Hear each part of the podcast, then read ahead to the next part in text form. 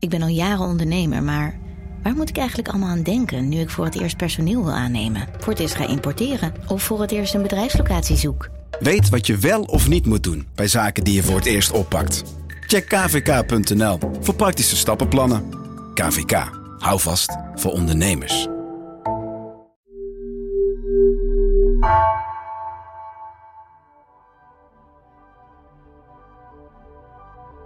Vanaf de redactie van NRC, de zomer van vandaag.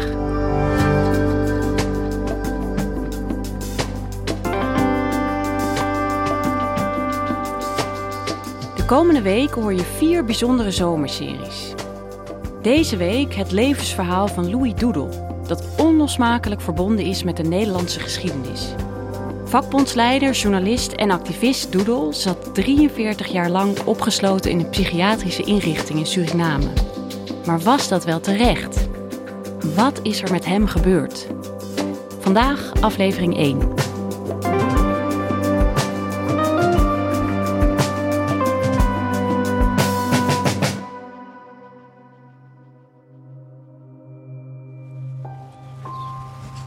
Hij geloofde niet. Ik ga naar de achterkamer en ik zie een man daar zitten op een bed.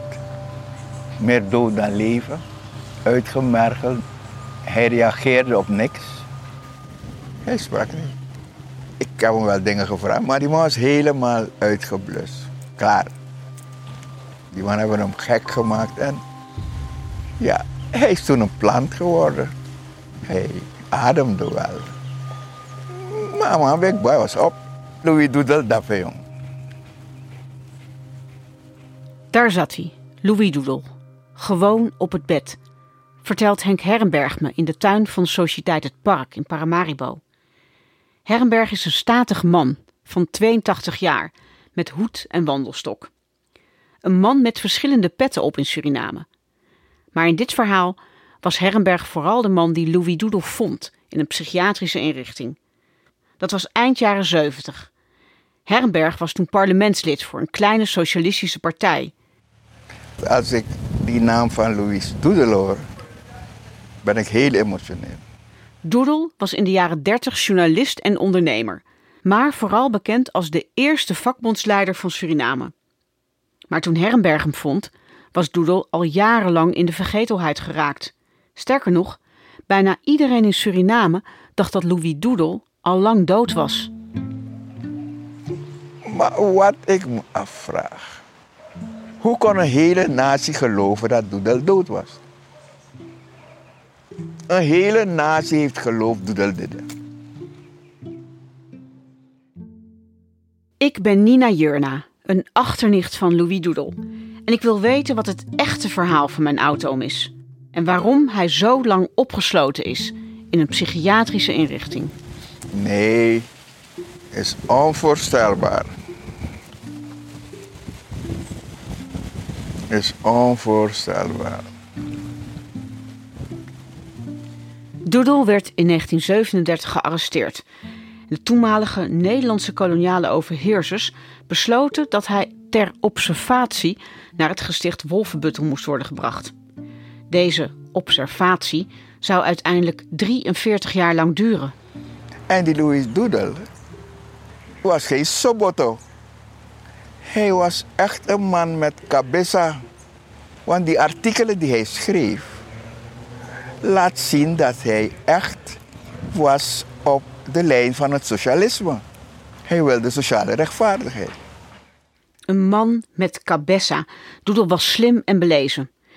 Maar dat beeld lijkt niet overeen te komen met het beeld van de koloniale machthebbers over Doedel. Wat de exacte reden van de opname geweest is, is onduidelijk. Was hij inderdaad geestesziek? Of was hij vooral een gevaar voor het koloniale regime? Henk Herrenberg denkt het laatste. Hij verheft zijn stem als hij uiteenzet hoe het koloniale bewind, volgens hem met voorbedachte raden, de Surinaamse arbeidersbeweging onder de duim kreeg en probeerde uit te roeien. Want als je zegt dat die man gek is, dan roeien die man zijn beweging met wortel en tak. Dat is alles klaar. Want niemand gaat meer meedoen, want allemaal lauw. En wat daarna is gebeurd, hè, ik bedoel.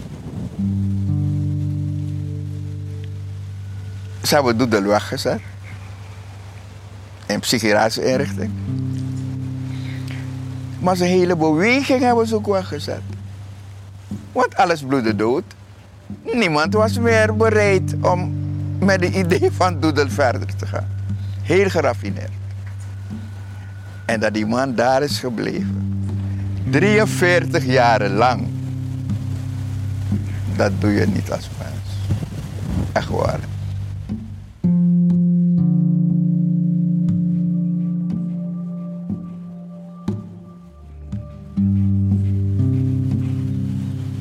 En daarom zei ik, wij als Surinamers, we moeten niet alleen eerherstel zoeken voor Doedel. Maar we moeten deze man zoveel dank zeggen voor wat hij heeft gedaan voor ons. Dat wij vandaag hier zo vrij kunnen leven. Amanchara offer. Een offer door zijn strijd. Niet lang nadat Herrenberg Doedel had gevonden, stierf Doedel. En toen hebben we hem begraven in een Rooms-Katholiek begraafplaats, RK. En ik kan me nog goed herinneren, mijn toespraak was daar.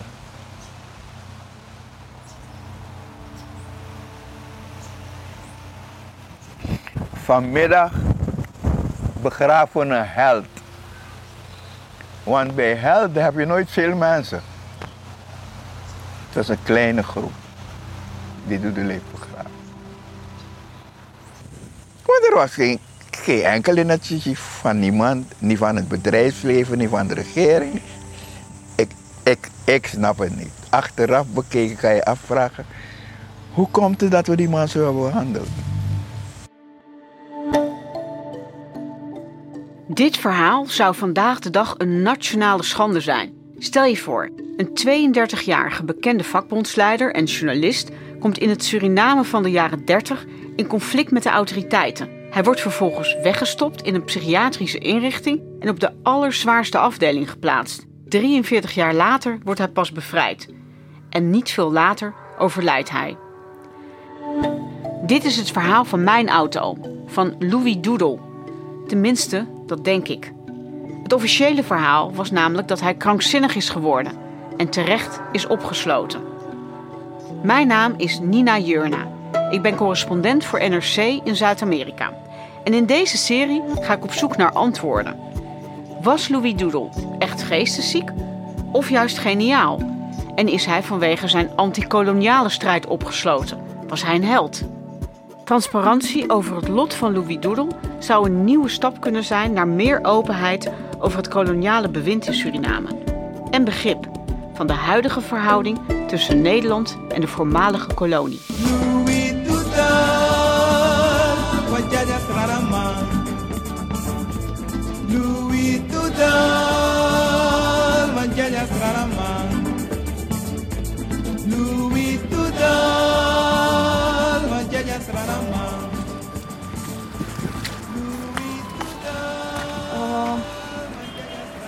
Die kant volgens mij, of niet?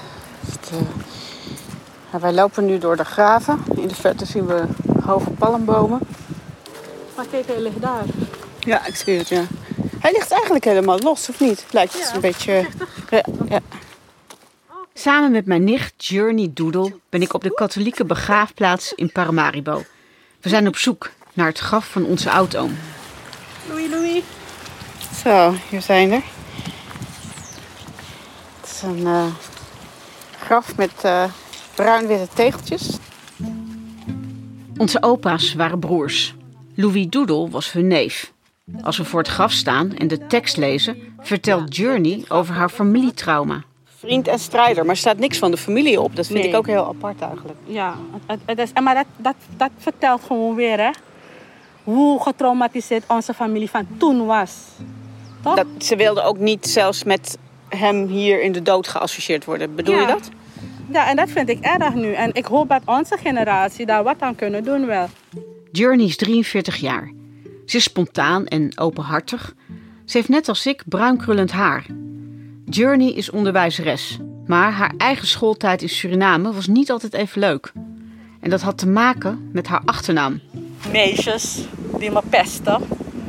Vanwege het feit nichtje was van Louis Doodle. En wat zeiden ze dan? Dat ik gek ben. Dat ik uit een gekke familie kom. Toch? En ik moet uitkijken ook, want dat gaat ook met me gebeuren. Toch? Dat je ook opgesloten dat ik wordt. opgesloten je- zal worden. Ja. En dat was echt de lagere school, hè. En daarom zeg ik ook dat invloed heeft gehad op mijn leven. En tot nu toe wel, als je terug naar... Het zit gewoon ermee, doet je echt iets. Want elke handeling die je wilde, je emoties, mag, mag je niet. Want je moet rekening houden, je bent nichtje van Louis Doodle. En mensen gaan denken, je bent gek als Louis Doodle. Terwijl dat niet zo is, hè. Maar onbewust leef je er naartoe.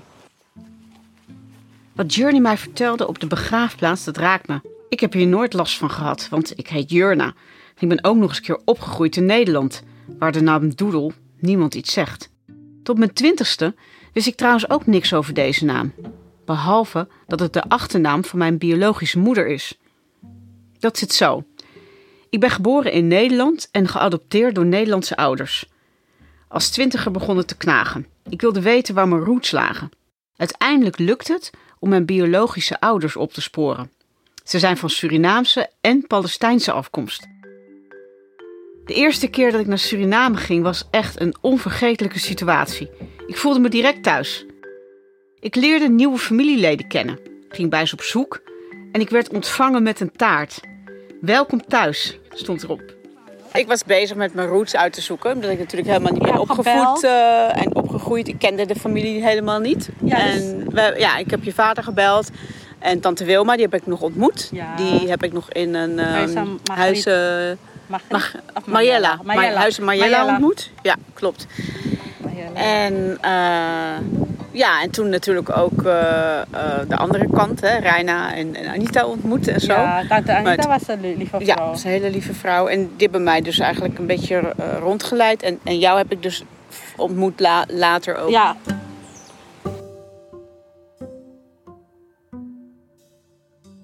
Doordat ik Suriname en mijn Surinaamse familie beter leerde kennen, raakte ik nog meer geïnteresseerd in mijn bijzondere oud-oom Louis Doedel. Maar hoe meer ik zocht en hoe meer ik over hem hoorde, hoe meer vragen ik had. Eh, mijn vader komt ook uit die generatie, hè. Van ja, waarom weer voor een Louis Doodle, je weet toch? En dat is jammer. Was hij, vond hij het ook, eh, wilde hij dat liever ook achter zich laten? Want dat gevoel, ja, denk ik wel. Niet erover praten. het is ook wel echt Surinaams, hè? Dat je dat Ja. niet, eh dat Men niet wil over niet praat. praten. Eh, die taboe is er nog steeds. De oudere generatie voor ons praat niet graag over Louis Doedel. En misschien is er ook wel een schaamte voor hun verwantschap met Doedel. Terwijl we voor het graf staan van onze oudoom, besluiten Journey en ik dat we willen weten wat er met hem gebeurd is. En deze gaan we je blijven ondersteunen. Ja, nou, maar dat is ook geweldig. En ook dat jij ook helemaal gedreven nu bent om, het, om ervoor te gaan. Want jij hebt ook persoonlijk, denk ik, wel Ja, een drive. vooral in mijn, dankzij jou. maar ook de meningen eromheen. Hè. Je wordt elke dag door collega's eh, aangespoord. Van, jullie moeten het niet laten, jullie moeten het niet laten. Dat geeft aan met welke generatie we ook te maken hebben nu. Ja. We laten het niet.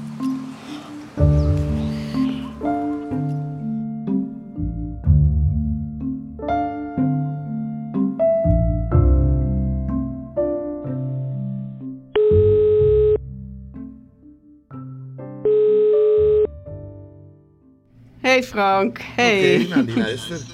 Ja, ik ben er. Hoor je me? Hoor je mij? Ja, ik hoor je. Oké. Ik hoor je zachtjes, maar Oké, en nu? Hoor je me nu beter? ja, dan hoor ik je beter. Ja. Oké. Helemaal goed. Ik bel vanuit Paramaribo met Frank Siegem in Amsterdam. De eerste en lange tijd de enige zwarte documentairemaker in Nederland. In 1999 heb ik een documentaire met hem gemaakt. Die documentaire ging ook over Louis Doedel. Nou, ik zal je vertellen als ik het aan mensen vertel. Je, eh, je ging met me mee, je noemde me je filmpapa. Weet je het nog? Ja, ja, filmpapa, ja, klopt. Ja. Ik ben niet naar me meegegaan, we zijn naar Suriname gegaan. Op het moment dat ze daar kwam, heeft ze om zich heen gekeken en zei: Dit is mijn land. Ze is teruggegaan, heeft haar koffer gepakt en daar naartoe gegaan. Ze heeft daar meteen een vriend uitgezocht, kinderen, maar en klaar. Ik ben thuis. Ja, hier- En zo hoort het ook. Oh my god, ja, het, het- als je het zo vertelt, dan eh, klinkt het wel heel... eh, nee, maar ja, zo is het wel gegaan, ja, klopt. Ik had geen ervaring met documentaires en dus benaderde ik Frank met het verhaal van Louis Doedel. Ik weet nog, Frank, dat ik jou ehm, toen benaderde inderdaad over Louis Doedel. Want ik had het natuurlijk ook toen maar heel kort van tevoren gehoord. En toen was jij volgens mij met een film over Anton de Kom bezig, toch eigenlijk? Exact. Ja. Ja, klopt hè. En in dat kader had ik wel iets over Doedel, maar nooit dat ze hem zo lang hebben opgesloten daar, of weet ik wat er gebeurd is daar. Ja. Weet je, dat wist ik helemaal niet. Dus toen je dat met mij dat vertelde, was ik echt eh, verrast hoor. Ja. Was heel erg verrast en ik heb ook toen meteen gezegd, het lijkt me leuk. Kijk, ik, eh, ik had daarvoor natuurlijk al eer- eh, eh, behoorlijk op documentaires gedraaid. En het ging altijd over ja, recht. En eh, maatschappelijk, altijd, je kent de documentaires, die gaan altijd over maatschappelijke onderwerpen. Dus Doedel was direct in mijn straatje. Weet je? Doedel was helemaal in mijn straatje. ja. Er was toen nog niet zoveel onderzoek gedaan naar wat er met Louis Doedel gebeurd kon zijn.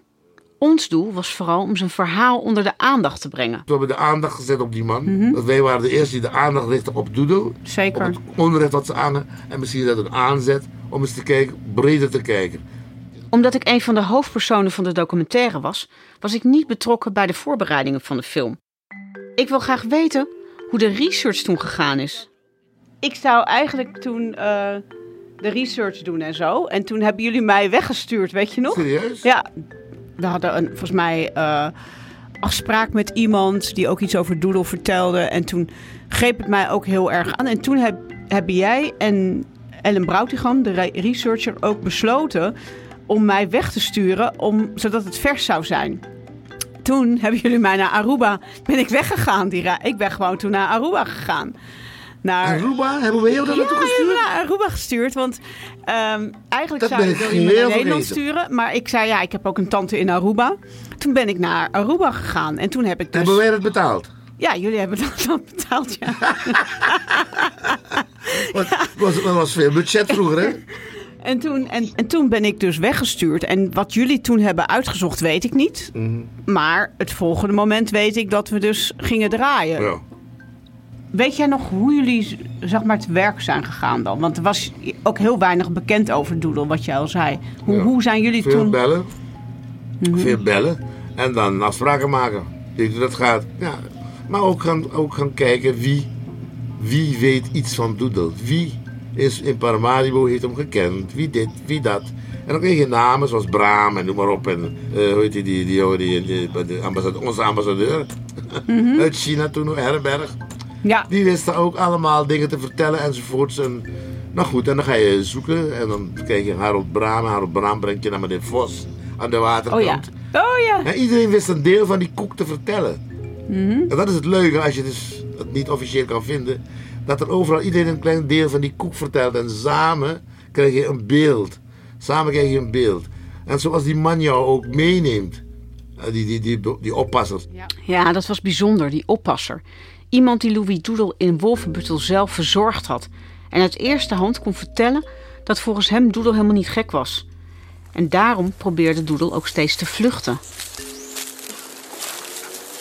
Die man was helder en die man weet dat hij ten onrechte was opgenomen. Dus hij verzette zichzelf. Het was niet omdat die man gek was. Nee, nee, nee. Want als men mij ook hier gaat opnemen, ga ik me ook verzetten. Als ik niet geestesgestoord ben. En het vluchten is hem bijgebleven tot zijn dood. Tot zijn dood.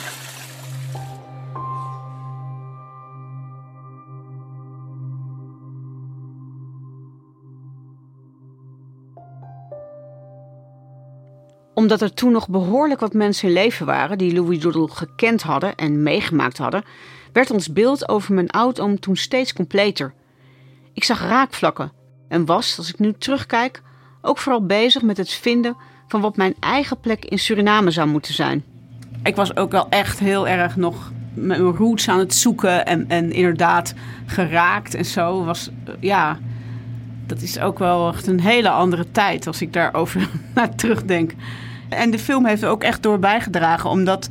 En, en, en ja, het kwam ook heel dicht bij mijn, mijn eigen ja, zijn en identiteit, waar ik ook heel erg mee bezig was toen. En het verhaal van Louis Doodle ook.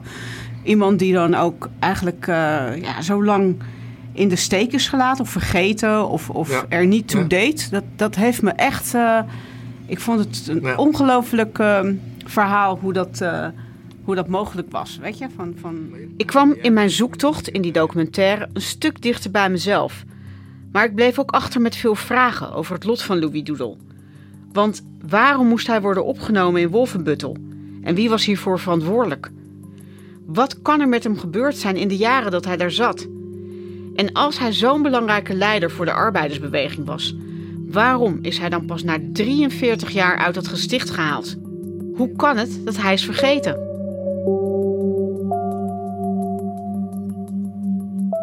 Nou, ik hoop echt, Frank, dat we echt een, in een volgende documentaire... In, eh, nu, we zijn nu 25 jaar later, er zijn nieuwe dingen...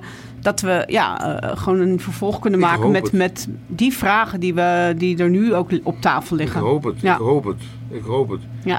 Ik zou bijna met de camera naartoe willen eh, en gaan kijken van... hé, hey, kom op, dat soort dingen en filmen met antwoorden. Ja. Weet je? To be continued. We gaan door. Ja, to Yes. be continued. Precies. Oké.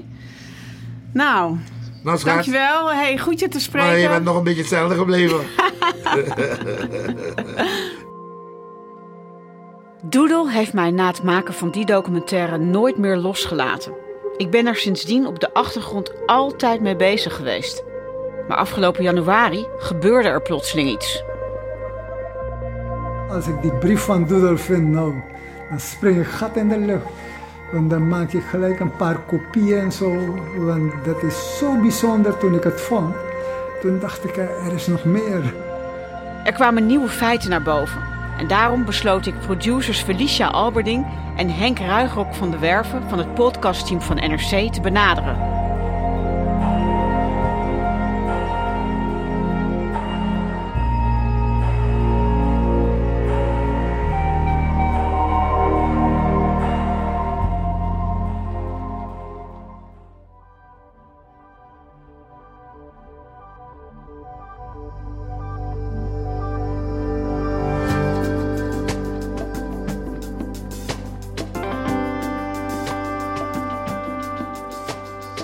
Dit was aflevering 1 van de Zomer van Vandaag special over Louis Doedel. Morgen aflevering 2. Deze podcast is gemaakt door mij, Nina Jurna, en producers Felicia Alberding en Henk Ruigrok van de Werven. Montage door Bas van Win. Het lied van Louis Doedel is geschreven en gecomponeerd door Jerry Themen.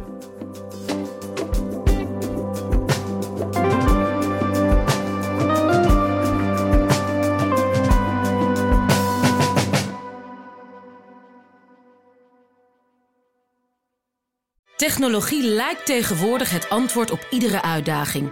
Bij PwC zien we dit anders. Als we de potentie van technologie willen benutten, kunnen we niet zonder een menselijk perspectief. Human-led, tech-powered noemen we dat. Ga naar pwc.nl.